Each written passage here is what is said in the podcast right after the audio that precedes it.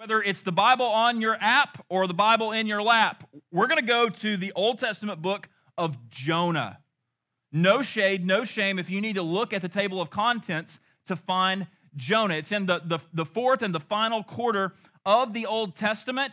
And here's uh, there's a lot of uh, churchy propaganda out there about the, the, the book of Jonah, about the story of Jonah. And uh, I think that we miss the, the main message if we're not careful. It's like, what is the book of Jonah all about? Is it about a great big whale? No. Is it about a great and famous prophet? No. Is it about a greatly evil city? No. I love the way that one pastor put it. He said, it's a fishy tale about a faithful God. So Jonah is all about God, a great God, an amazing God, showing amazing grace to amazing sinners. And just uh, here's what I want to do. I just want to give you a way of thinking about what Jonah, what's going on in Jonah. It's a God who relentlessly pursues a rebellious people through a reluctant prophet. And so the way that the, the really the story of Jonah is structured is you have Jonah chapter 1, God speaks to Jonah. And we looked at that a couple weeks ago. Then you have chapter 2, and Jonah speaks to God. And that was last week. This week, it's God speaks through Jonah. And here in a couple weeks, when we close out the series, we're going to see Jonah's going to speak to God again. So there's this conversation, and, and Jonah did not get off to a hot start. He, he basically hung up the phone. He ended the text message. He's like, I'm not talking to you, God. I'm going to not Nineveh. And that was what happened the first time that God spoke to Jonah. He called and commissioned Jonah. He said, Arise and go to Nineveh. And just to catch you up, if you don't know anything about Nineveh, these were the bad guys. These were the bad girls. These were a group of vicious and violent people who Jonah and Israel loved to hate. And no coincidence, they are located in modern day Iraq. So we're dealing with the ancestors of Al Qaeda. We're dealing with the ancestors of ISIS, the ancestors of the Taliban. And so, understandably, Jonah's reluctant. And so, what does he do? He boards a ship. And I love the way that the Jesus Storybook Children's Bible puts it. It says, Jonah comes up with a not good plan and he goes to not Nineveh. That pretty well summarizes what happened. And so, uh, as he is on board the ship going in the opposite direction, God sends a storm. Jonah steps forward and says, Hey, I am to blame. He gets thrown overboard and he starts plunging to the depths. And just when you think he's dead, just when you think he's done, somewhere down there, he gets swallowed by a great fish. Next, in chapter 2, which we saw last week, Jonah speaks to God from the depths of his distress. And he cries out from the stomach of this fish, and God hears his prayer. And with a word, he commands the fish to spit him out. And what we saw last week is that death turns into deliverance as we humbly turn to Jesus. Basically, the fish was God's version of an Uber that was picking Jonah up, restoring him to himself, and getting him back on mission. And this brings us to chapter 3. And really, the whole idea today it's this God restores and recommissions all who return to him. So let's hear what this is about. Verse 1. Then the word of the Lord came to Jonah the second time. Aren't you grateful for second chances? You know, a lot of times what we'll think is that would God ever welcome me back? We run from God and we wonder, will God still want me? Will God still welcome me? And the answer to that question is emphatically yes. You see, here's the goodness of God is that he's slow to punish and he's quick to pardon. And what's interesting about this point in Jonah is if you just put yourself in the story and animate this scene a little bit in your mind, he has just been puked up by a fish. It's one thing for you to throw up, it's another thing for you to be thrown up. That's a doubly worse day. But after acting awful, he now looks and smells awful. He has nothing, and yet somehow God still wants him. Another example of this is in Luke chapter 15. And we'll have these a couple of references here on the screen just for you to follow along. But it's basically it's the story of the prodigal son. And here's what's interesting. Tim Keller, he's a pastor in New York. He says that the story of Jonah was the inspiration for the story of the prodigal son. And that he actually had the story of Jonah in mind whenever he was in a room full of Jonahs people who claimed to love God but didn't love people whenever he told this story. And let me just kind of uh, explain what, what the connections are. Uh, we actually taught uh, this, this story last fall. If you want to go on our website, you can get a broader explanation and even more teaching on this chapter of Scripture. It's, it's, it's rich and it's helpful. But the, basically, the basic plot is this a sinful and a selfish and a stupid son rejects his loving father. It's like, who does that? Well, Jonah did that. Jonah rejected the word of God to go to Nineveh. The son then runs away from home and ruins his life, much like Jonah, who sailed for Tarshish and was thrown overboard. While on the run, he hits rock bottom, much like Jonah, who sank to the depths of the sea. And in the depths of his rebellion, covered in mud, surrounded by pigs, the prodigal son, he comes to his senses, much like Jonah in the belly of the fish. So picture this the prodigal son, he's looking awful, he's smelling awful, he has acted awful, he has nothing to his name. And what happens? It's that same phrase that we see arise and go. It shows up in the, in the story. And so the prodigal son arises and he goes home on the off chance that his father will have mercy and not restore him as a servant but or as a son but restore him and let him pay the father back as a lowly household servant.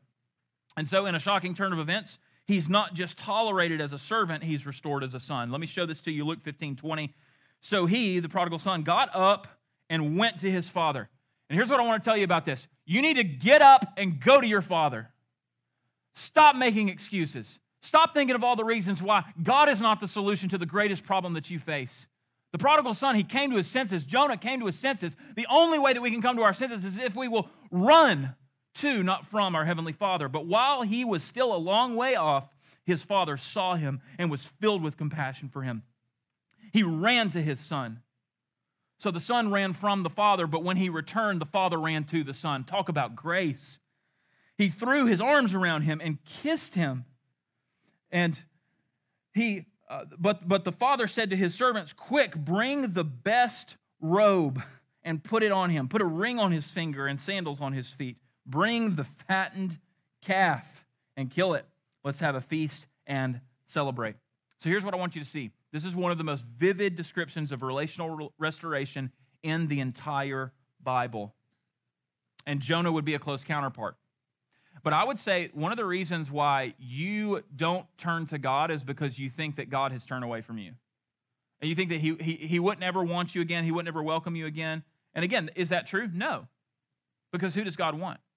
God, God wants Jonah. God wants the prodigal son.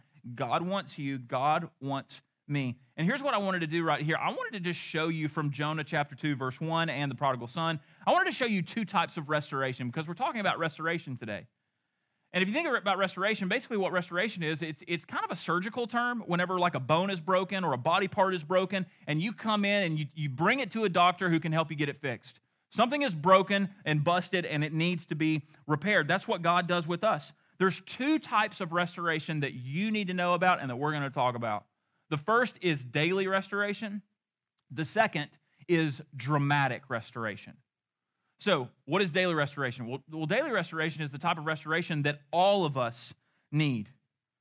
Uh, toward the beginning of the pandemic, this was in 2020, I was walking around Asheville, where we moved here from to, to start Coastway Church. I was walking around Asheville with my daughter Eleanor. We were having a daddy daughter date, and we uh, were basically walking by this church. And outside, it was a beautiful green space. They had a cross uh, that was de- well decorated, and it was just a calming sight. And so, what we did is we went up to that cross, and Eleanor, she wanted to get her picture taken by it. And uh, basically, before, after we took the picture, we were walking away from the cross, and she said, Daddy, Daddy, hang on. I want to say bye to the cross. And she went to the cross and she kissed the cross. And then she walked away and she said, Daddy, here's what the cross is about. Jesus took our boo boos and he made us better. Like, amen. The, the gospel according to a three year old. Can it get any more clear than that? But here's the thing Eleanor left the cross. That was cute for her, it's catastrophic for you. You never leave the cross. The way you start the Christian life is the way you sustain the Christian life.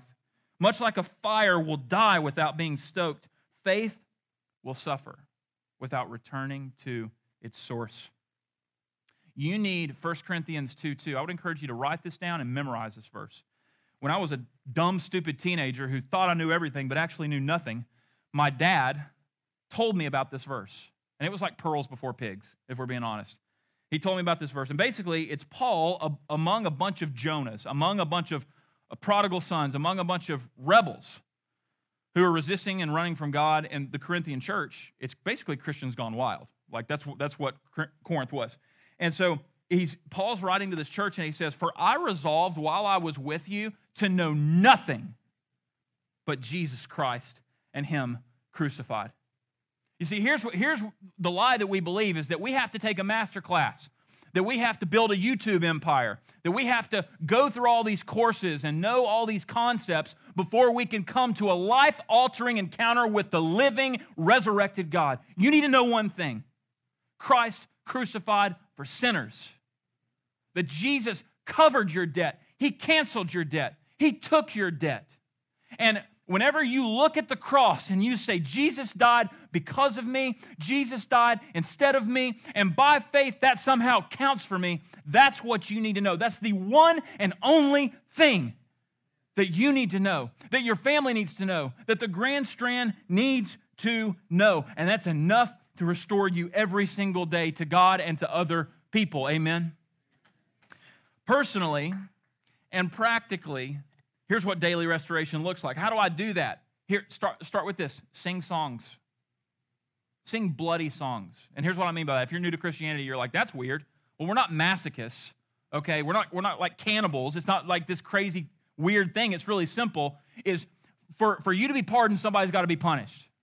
And so Jesus was punished so you could be pardoned. His blood was shed so you could be washed. And so sing bloody songs. Sing nothing but the blood. Sing Lamb of God in my place. His blood poured out, my sins erased.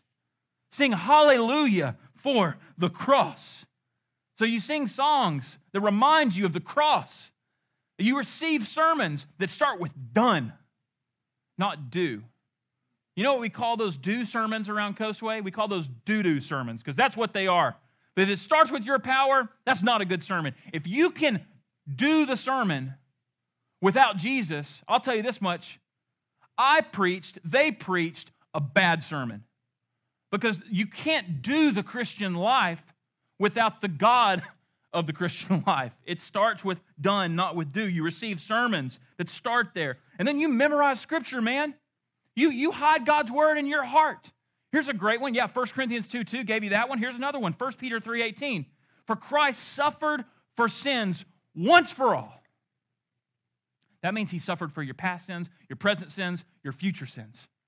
All of it, paid in full, covered to bring us back to God, to restore us to God. You get those in your heart, and what you're doing is you're being restored by the gospel. You, and also, you need to surround yourself with people who will multiply and who will magnify the cross of Jesus Christ. That's how you get restored by the gospel each and every day. I love what Martin Luther said to progress is always to begin again. And where do we begin? We begin again at the foot of the cross of Jesus Christ, where we kiss the feet of mercy, we lay down every burden, we wear forgiveness like a crown. I'll tell you, what, what am I most proud of? What will I boast in? Galatians 6 only in the cross of Jesus Christ.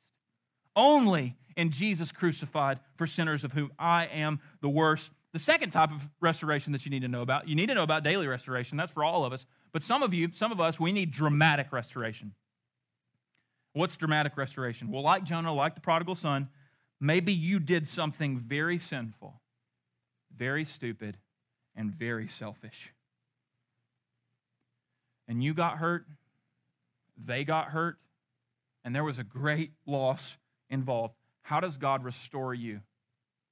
Well, it's the same way that he restores the prodigal son. It's the same way that he restores Jonah. And it's not complicated, it's with the healing power of his word. That's how he dramatically restores you. He speaks words of grace, he speaks words of truth, he speaks words of restoration, of forgiveness over your life. And what you do is is you put on those noise canceling headphones that push out the lies of the devil, of the culture, and you amp up the volume on the word that the Holy Spirit speaks to your heart. in the gospel. So I want you to notice how verse 2 starts with God saying. So he's speaking words of healing and restoration right here. God says this Arise and go. All right, so what's going on right there? You would kind of just move on, but if we do that, we're going to make a mistake. It's interesting how uh, the first words after failure relationally are usually words of condemnation, right? But the first words that Jonah hears, for all we can tell, this is the first time that God has directly talked to Jonah since he ran, resisted, and rebelled. That's interesting. But what, what are the words that, that Jonah hears after he blew it? It's not words of condemnation, it's actually words of restoration, word of affirmation. What's this about?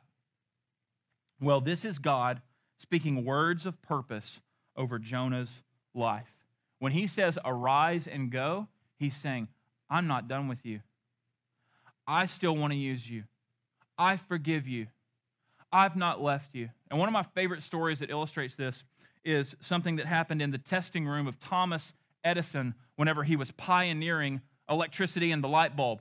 So he had all of his assistants gathered around him, and he had you know high ranking assistants, low ranking assistants, and basically what they were doing is they were pouring all this energy and effort into perfecting a light bulb that would produce electricity. And so they put in all this effort, and then they get the prototype, they get the bulb. And Edison takes that bulb that they just worked night and day, blood, sweat, and tears into, and he hands it to one of his lowest ranking assistants. And he says, Take this up to the testing room. And so that assistant gets the light bulb and turns and trips, drops the bulb, shatters in the floor. And so you would think in this moment, what happens? You know, well, well Edison's going to pin him to the mat, right? Here's what he does. This is powerful. This is the gospel. He, he looks at the rest of his team and he says, let's make another one. Let's make another one. And after they do, after they spend all these hours getting back to that prototype, here's what he does.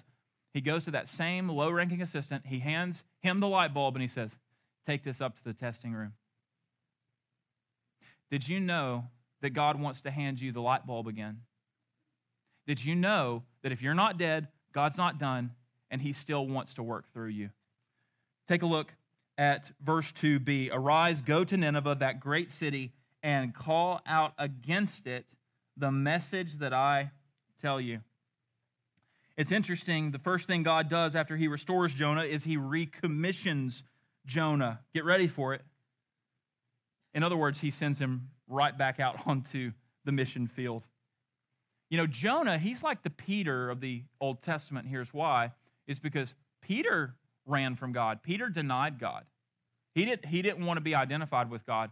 But after Jesus appeared in resurrected form, having conquered sin, death, Satan, hell, and the grave, he comes to Peter and he pulls Peter close on the seashore, on a beach somewhere and he walks with he goes on a walk with Peter and he says, "Peter, do you love me?" And Peter says, "Yes." He says, "Then feed my sheep." He says, "Peter, do you love me?" "Yes, Lord, I do." "Then feed my sheep." "Peter, do you love me?" And then he starts weeping because he denied him 3 times, he's being restored 3 times. "Then feed my sheep." What was Jesus doing? He was saying, "I've restored you. I've reconciled you. Now get back out there on mission." Here's the thing about second chances. Soon after God takes you back to himself, he takes you back to the last place that you told him no. What is that thing for you? What has God told you to do that you don't want to do? And here's the goodness and the greatness of God God will never give up on calling you up. I was meeting with a, one of our commission members this week and said some things just, hey, I, I just want to be honest about this struggle that I'm having. It's like I'm struggling to give. I'm, str- I'm struggling to invest financially in the mission of God. And, you know, part of it is me, I'm, I'm controlling. Part of it is I'm just afraid.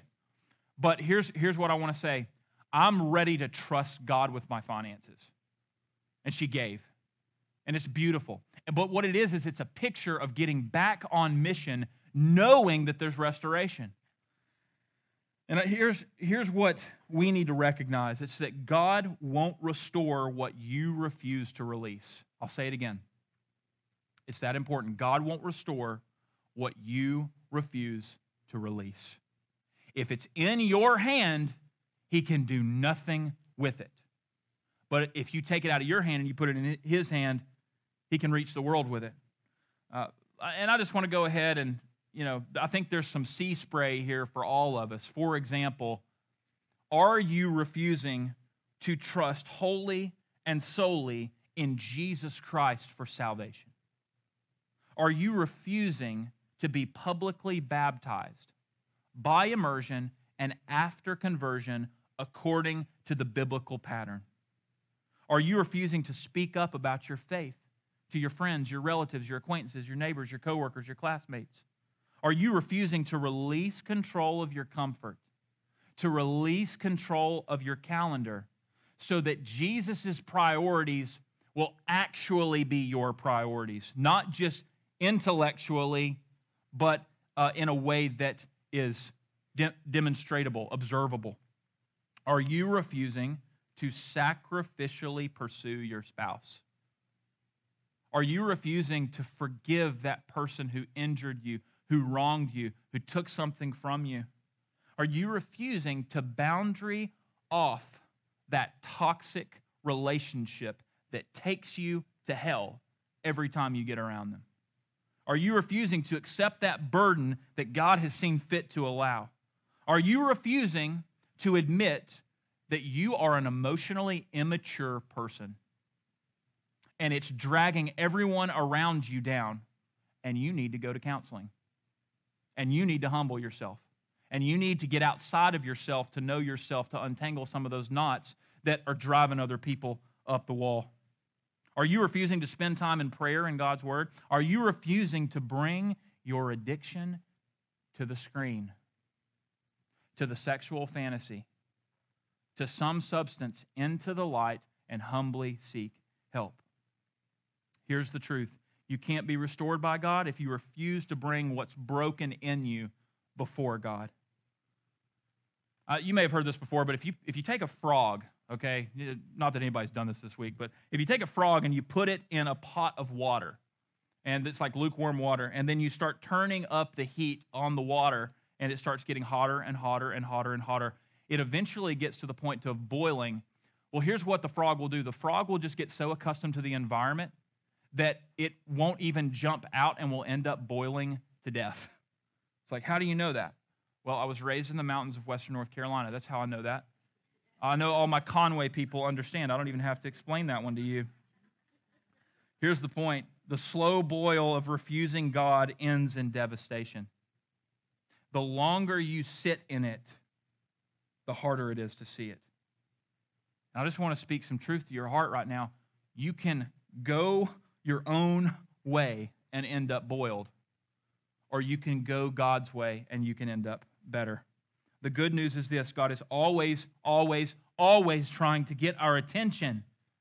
And even when He's not directly speaking, He's still actively pursuing. And I want to show you how. There's two ways that God gets our attention it's through His words and through His works. We see both in Jonah's life and we see both in your life. What was this like for Jonah? Well, God's word comes, arise and go to Nineveh. And Jonah resists and runs and rebels. But then God's not done. God moves from words to works.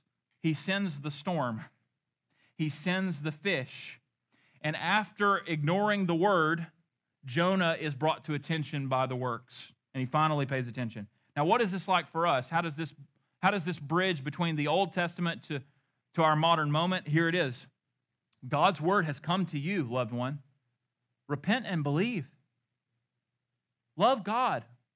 Love people. Forgive. Speak the truth in love. Go and make disciples. And these works come, but if you it, it, these words come and you ignore it, and then what he does is he allows works to come. And he allows you to see the disintegrating effects of your rebellion. So what happens is debt happens.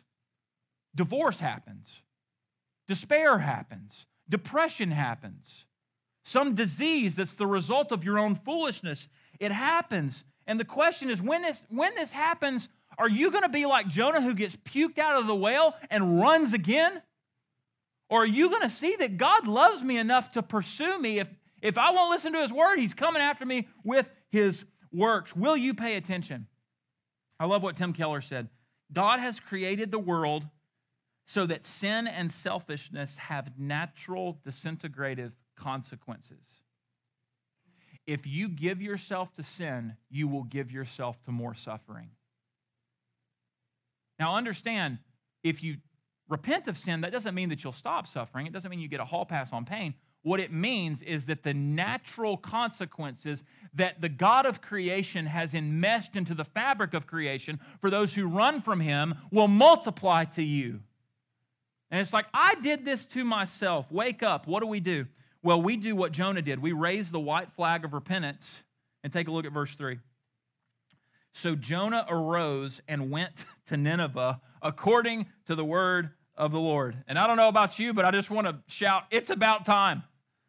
For the, for the first time, it took three chapters for Jonah to do what God asked him to do. And maybe it's taken you three chapters for God to do what he's asked you to do. But he's brought you here and he's bringing you back and he's speaking to your heart if that's where you find yourself. You would think now that Jonah's doing what God told him to do that something good's going to happen and something good is about to happen. Take a look. Now, Nineveh was an exceedingly great city, three days' journey in breadth. And here's what, here's what I want to show you right here God loves cities. And Nineveh was a great city. It was one of the largest in the world at the time. There was 120,000 people. And in chapter 4, God tells Jonah that's why he cares so much. You see, God has a special affection for the nations and for the largest, fastest growing cities in those nations. Why? Two reasons density and diversity. Density and diversity. There's density in cities, a lot of people in one place. There's diversity, a lot of people from a lot of different places. And here's God's heart this is the missionary heart of God. We go because He first came. We are sent because He was sent to us. God is the greatest missionary. And God's heart is for many people from as many places to know him. And here's, here's what's beautiful God loved Nineveh, and God loves the Grand Strand. God loves Myrtle Beach. God loves Conway. He loves North Strand. He loves South Strand. He loves inland. He loves the coast. And here's the thing about the Grand Strand it's full of great cities. It's like, how do you know that? Well, we know it for two reasons there's social reasons and there's spiritual reasons why we live in a great city. And let me give you, give you four social reasons why people, this is not just us saying because we live here, why people will move to a city, and that's what makes it great. Number one, there's a university. Where can I get an education while rolling up my jeans and trying to go viral on TikTok? You could totally do that at CCU. Come, do that here. It's like 11,000 students. Density and one of, if not the most, uh, ethnically diverse student bodies in the state of South Carolina. Density and diversity. God loves CCU. And people love CCU because we keep coming to school here. Next, there's opportunity. It's a great, the Grand Strand is a great place to move after college to start a business to get a job within growing industries like tech, education, healthcare, and hospitality. Not only university or opportunity, but also affordability. Hey, let's clear the air and say what we're all thinking. Inflation is hurting. It's hard, it's not easy, but it's the hand that we've been dealt. Uh, one, one article said that inflation is costing the average household $433 more per month than this time last year. So maybe look at the budget. The, but here's what's interesting and what's so attractive about the Grand Strand the cost of housing in the Grand Strand is 37% less than the national average. So there's affordability, and then the taxes, the uh, other, other amenities and options just not going to cost as much as if you move from up north or other places where it's higher. Then there's desirability. It's, it's, I think this is almost comical. If you Google the golf capital of the world, guess what comes up? Myrtle Beach, South Carolina. Here we are, the golf capital of the world, right beside the beach, endless attractions, flourishing suburbs, great schools, great roads, great place to raise a family, great place to retire. So we live in a great city, we live in a growing city, it's influential, it's up and coming. One real estate group said that in 10 years, Myrtle Beach is going to feel more like a family friendly Miami. And just like God had a heart for Nineveh, God has a heart for the Grand Strand. A lot of people, they like to throw shade at Myrtle Beach and, and sling mud at Myrtle Beach. And, and you know, is this, a, is this a perfect place? No, it's not a perfect place. This is a broken place. But will you hear Coastway Church speak negatively about our city? No way. God loves this city. Coastway loves this city. My family and I, our commission members, we love this city. We're for this city. And we want Acts 8 8 to be true of our presence here, where it says, when Philip was spreading the gospel in Samaria, there was great joy in that city because of the gospel going forth. And we want, if, we, if Coastway were to disappear, we would want Myrtle Beach to miss us. Much joy. And so I gave you the social reasons for why people are moving here. Let me give you two spiritual reasons for why the church must get moving here. Number one, dynamic growth.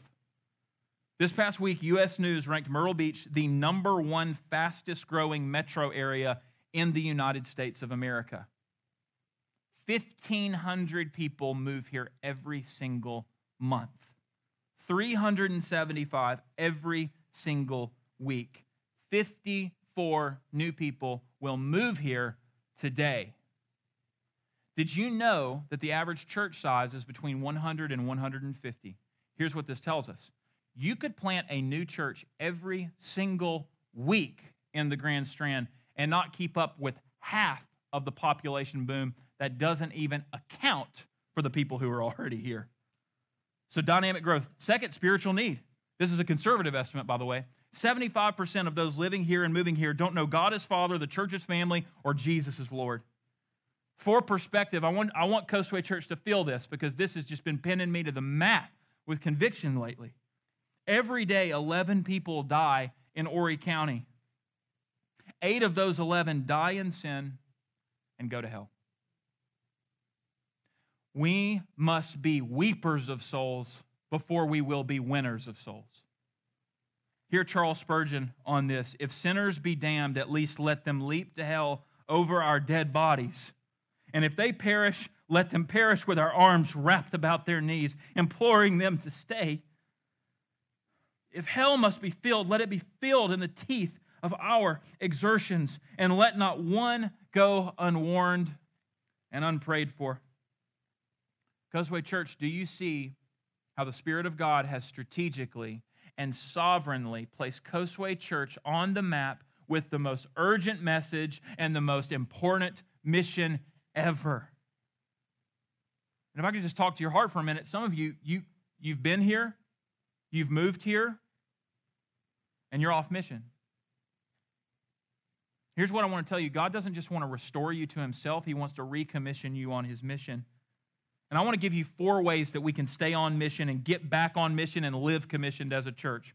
Let's see what that looks like. Verse 4 Jonah began to go into the city, going a day's journey, and he called out.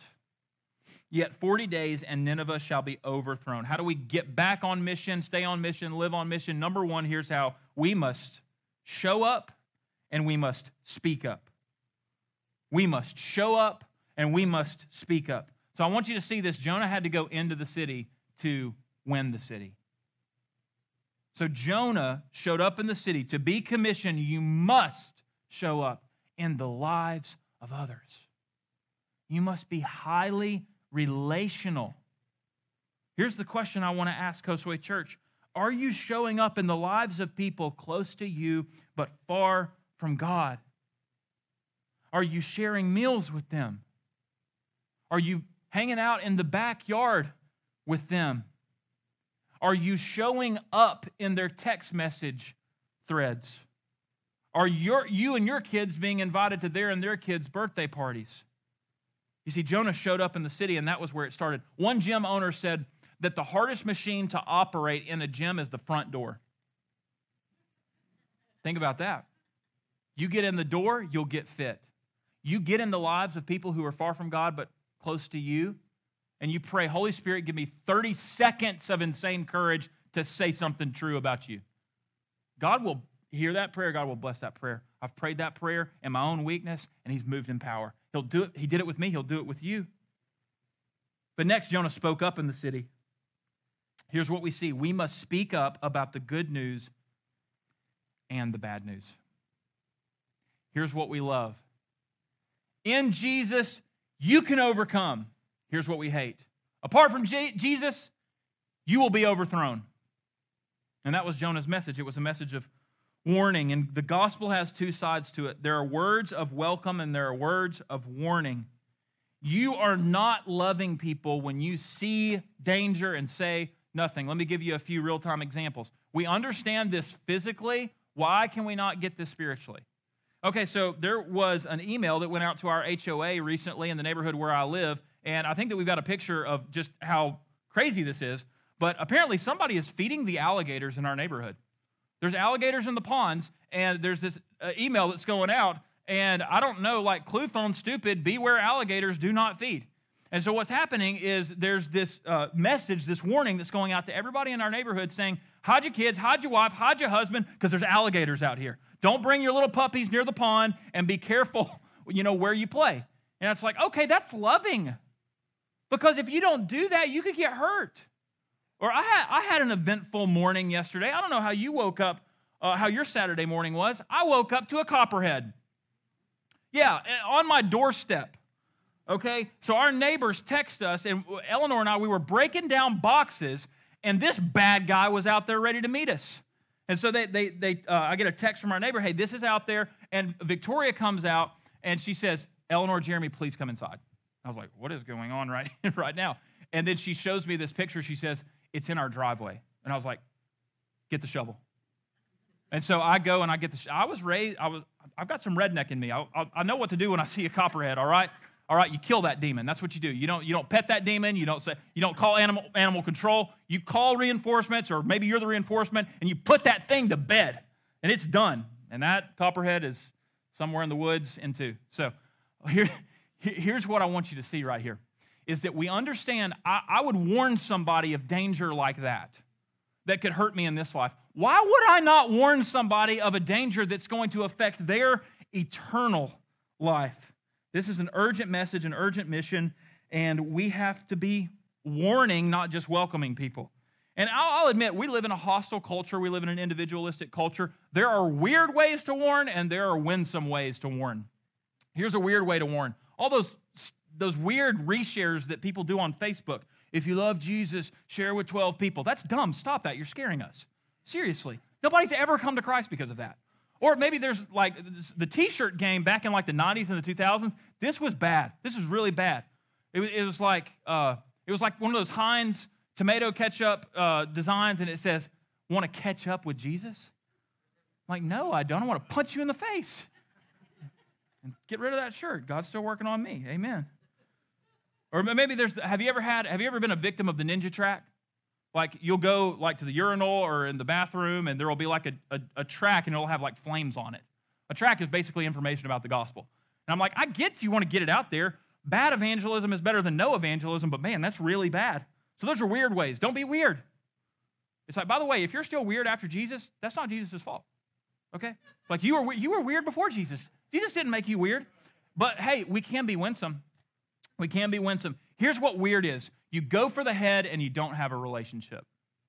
That's weird. That's a just a guiding principle. You go for the throat, but you don't have any rapport with them. Here's, here's how you can be winsome you go for the heart in a relationship.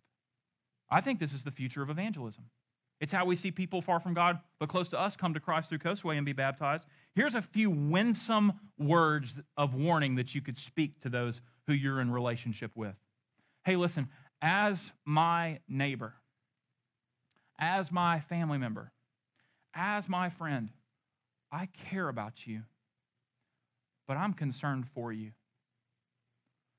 And it, it, it's because I, I deeply believe that eternity is real and time in this life is short. And the things that I've heard you say as we've had conversations really leads me to believe that Jesus does not really have a place in your life.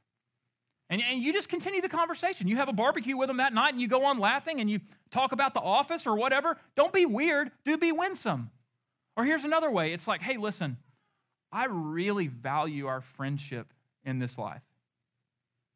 And here's what I don't want to happen I don't want that friendship to end in this life. And then you just look for, you go and you share the gospel.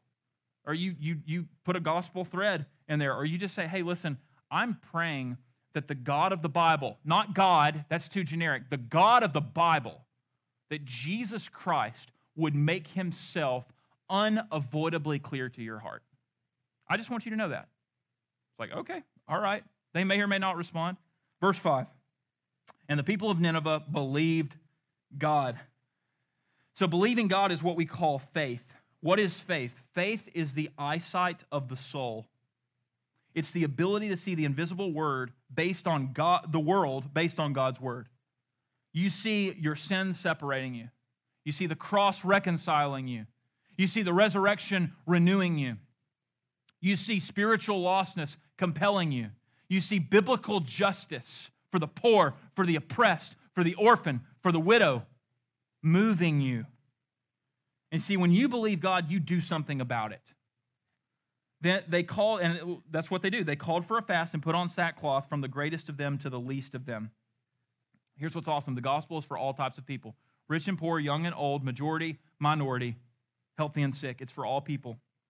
Verse 6 The word reached the king of Nineveh, and he arose from his throne, removed his robe, covered himself with sackcloth, and sat in ashes. The next way that we live commissioned is we must get off our throne. We must get off our throne. Do you know what it takes to get a king off his throne? To get a queen off her throne? You have to realize that you're no longer the greatest person in the room. In Jonah 2 6, this might be the best verse on repentance in the entire Bible. Because it, repentance is not praying a prayer, it's not walking an aisle, it's not raising your hand. That can play a part in it. Repentance is getting off your throne and returning the throne and returning the crown back to King Jesus. It belongs to him. And that's what the king does. He got off his throne. There's, a, there's another king. I want to be under his authority. And I just want to explain some of this. He took off his robe. That means I've got a new identity. You know, my, my lordship, my kingship is no longer what's going to mark my life. I've come under the life of someone who's greater, and I want people to know about that, and he sends me out as a witness. That's my identity. He was sent so that I could be sent. Next, covered in sackcloth, this is to say, I want to show externally what's going on internally, what I feel inside. I am a sinner, and it bothers me. When I ask you this question Does this bother you? He says it called for a fast. This is the idea of a fast is to focus on the soul. That's repentance. So, what is repentance? It's getting off your throne and focusing on souls. That's what about. You focus on your soul, you focus on the souls of other people. Verse 7 And he issued a proclamation and published through Nineveh by the decree of the king and his nobles. Let neither man nor beast, herd nor flock taste anything. Let them not feed or drink water, but let man and beast be covered with sackcloth, and let them call out mightily to God. All right, so you know God's moving when even the cows are repenting. And I don't even know what this is like, but maybe they're ending that smear campaign with all the chickens, and now they're saying eat less chicken, something like that. But basically, everybody in Nineveh is being moved, even the livestock. Let everyone turn from his evil way and from the violence that is in his hands. Number three, how do we live commissioned? We must call for a response. Refusing God, it means turning your back on Him and turning your face towards sin. Repenting to God is the opposite. It's that I'm turning my back on sin and I'm turning my face to God. That, that is what the heart of repentance is. And it always involves a response. You know, repentance is moving a heart when that repentance is moving your hands. You're going somewhere, you're doing something. And so the king tells people to do something about Jonah's message. We must do the same. When was the last time you asked someone, Would you like to trust Jesus Christ right now? And just shut up and see what they say. I think we just get in the way. You know, you know, we blab and grab at all these horizontal methods and forget that Jonah went and he said, 40 days, you guys are busted. It's like, oh, we better repent. Five words from the Holy Spirit of God is better than 500 words from you and I. And so we got we got to remember where the power is. Or maybe, I think the clearest evidence of this is to be proudly and publicly baptized. because it was a visible sign of an internal change. That's what baptism is. I go under the waters. I've, I've come under the waters of God's judgment, but I've emerged safely because Jesus was plunged under the waters in my place. That's baptism. Or, hey, would you like to come and sit with me at church? Or I was having lunch with one of our commission members this week, and here's what she did. She boldly shared the gospel with our server, and she called her to a response. She said, Would you like to read the Gospel of John with me? Like, that's specific. That is clear. And not only would you like to do it, let me go get you a Bible and bring it back to you. And she went and she took that Bible and put it in that server's hand. More of that, heaven down. Verse 9 Who knows? God may turn and relent and turn from his fierce anger so that we may not perish. So when God saw what they did, how they turned from their evil way, God relented of the disaster that he had said he would do to them, and he did not do it. Last way that we live commissioned we must be clear about the gospel. We must be clear about the gospel. I want you to notice how the king's decree says, Who knows? in verse 9. God may turn and relent from his wrath. Do you hear the uncertainty?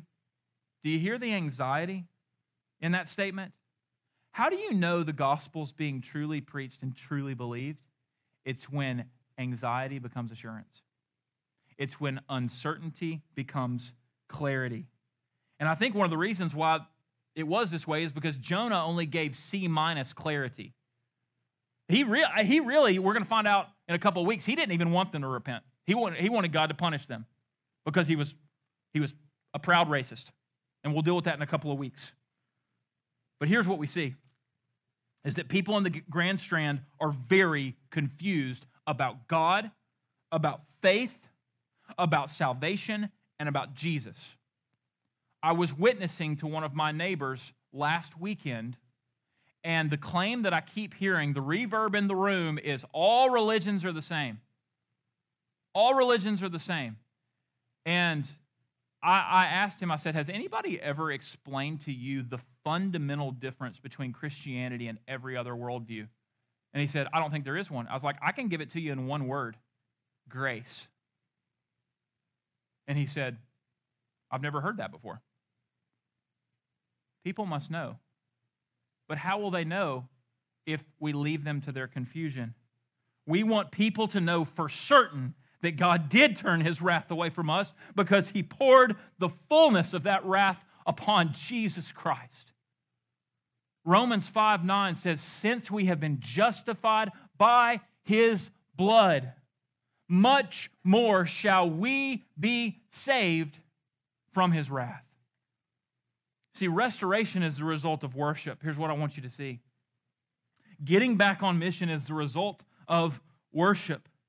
My words won't work unless the Holy Spirit of God lets you know they're His words, that this is His word, that this is His work and that he's worthy of worship. Worship, what is it? It's what you give weight to, it's what you assign worth to. And unless we worship, these words are empty and we walk away unmoved. You see, there's only one right way to read the book of Jonah, and that's for us to see that Jesus is in Jonah and, and be moved to worship, that Jesus is the greater Jonah. For example, Jonah preached a few words from God, Jesus came as the living word of God. Jonah saw a king get off his throne to repent. Jesus is the King of kings who left his throne so we might repent. Jonah gave people 40 days. Jesus has given us thousands of years. He's patient. Jonah saw one nation bow. Jesus is the God before, every, before whom every knee and every nation will bow. Jonah was sent to Nineveh. Jesus has sent us to the Grand Strand. So here's what I want to invite us to do as a church. I want to invite us to pray that what happened in Nineveh would happen in the Grand Strand. That we would see corporate renewal starting with us, that we would see citywide renewal multiplying through us. And even as I even as I say this, I just I kind of wonder, just to be vulnerable, I wonder if this will happen. Like I, I really wonder, God, would you really break through to my neighbor? God, would you really break through uh, to that person who moved here for reasons entirely other than you? And here's, here's what I know. I don't know, I don't know what God's going to do. I know what God wants to do. I know how we participate in it. And that's what I'm calling you up to, to be a part of right now. Here's, here's what renewal is renewal is God multiplying and magnifying what he normally does in someone surrendered to him. So, what does he normally do in someone? He moves us to pray, he moves us to confess, he moves us to repent, he moves us to prioritize the gospel, he moves us to apologize, he moves us to pursue people who can do nothing for us. He's always convicting, he's always calling, he's always compelling. And so, what do we do? We pray. We pray.